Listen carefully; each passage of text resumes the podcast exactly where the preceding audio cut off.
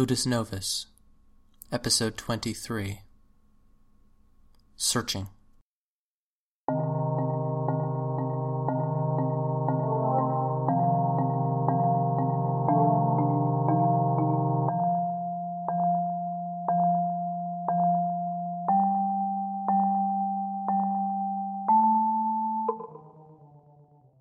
There's this itching sensation that I get when I want to play a game, and I don't know what game I want to play. I look at my Steam library and I flip through games that I've had on my list but dismissed a hundred times before. And I think of sensations that I want to feel, that I want this hypothetical game to cause within me.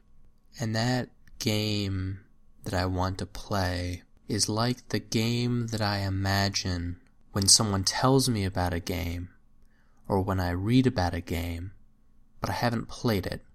I haven't seen video of it being played. I haven't read a review or a critique.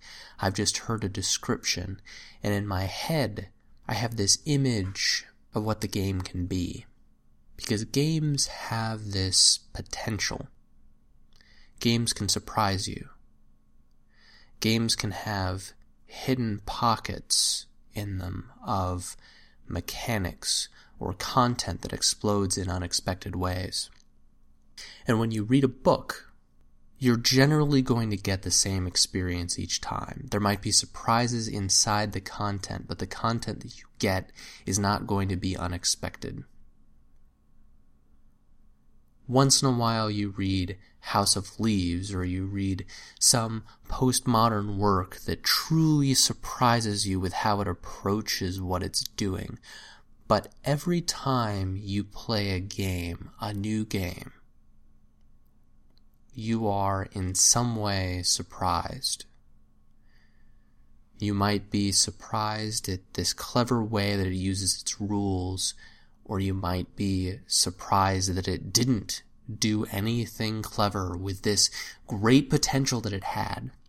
So when I'm looking for a game, and I don't know which game I'm looking for, I'm experiencing that sensation. That sensation of potential.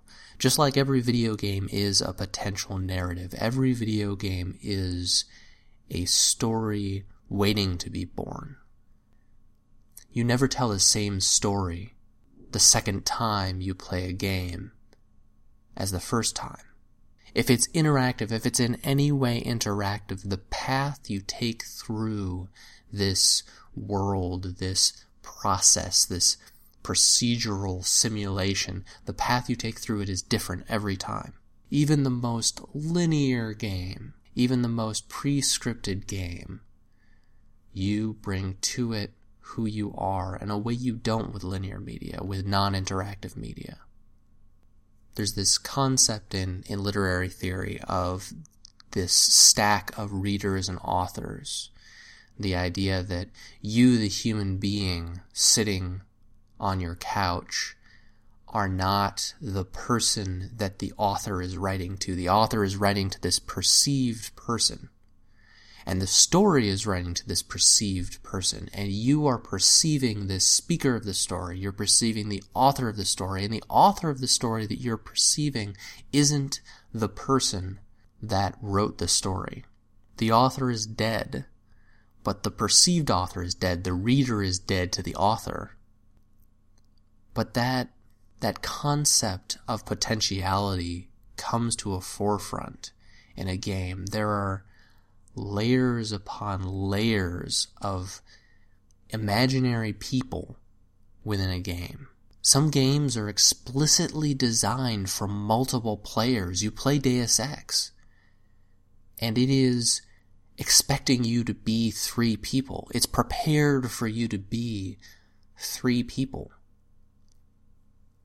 And even if you pick one of those, even if you pick the, the, the sad, abandoned stepchild of Deus Ex, the person who buys their swimming skill to maximum, you are going to have a different experience.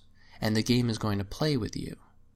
And so when I search through my Steam library and I look for that game, that perfect game, that perfect experience that matches the mood that I'm in right that moment, I'm playing a game with the entirety of my library, the entirety of games as a medium.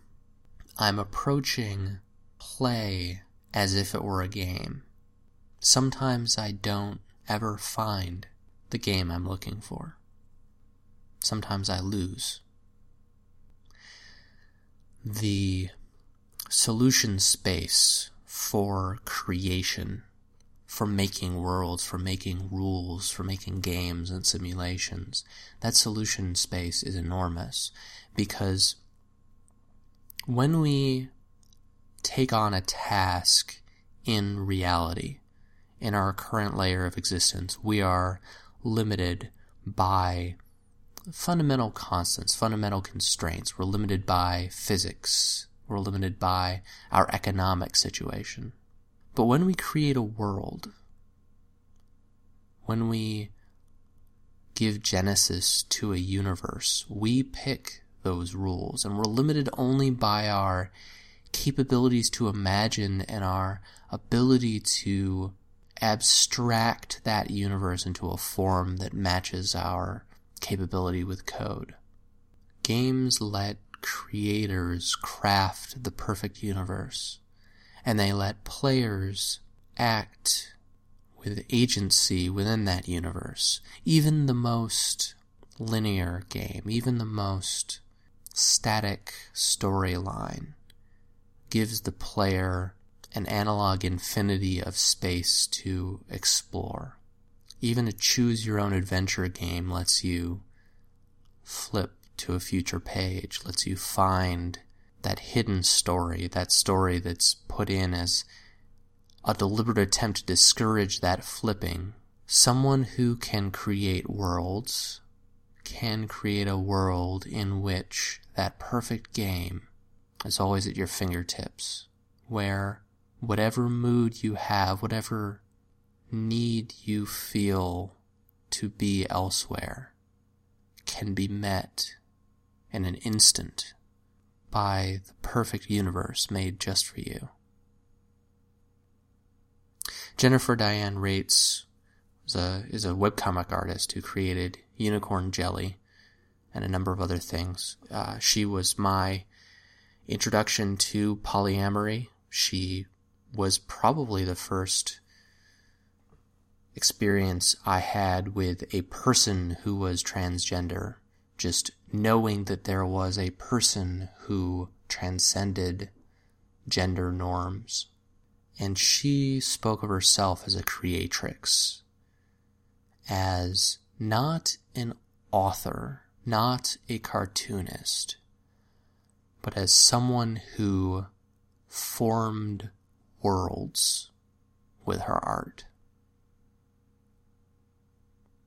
And that's what all game creators are. They create worlds that satisfy needs, that satisfy moods. They are able to reshape reality. They're able to create a new reality at virtually their whim. I still don't know what kind of game I want to play, but in some universe out there, that game exists.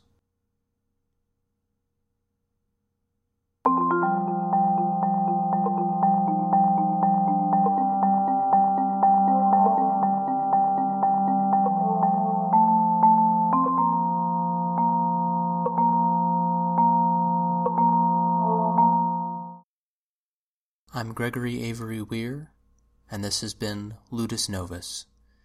The music for this episode is Progress by Mystified from the Fractal Diner 3 album, available on archive.org. That's available under a Creative Commons Attribution license. Ludus Novus is available under a Creative Commons Attribution Share Alike Non Commercial license, which means you can do what you want with it as long as you say who made it, you don't make money off of it, and use that same license. You can find more writing and podcasts at ludusnovus.net.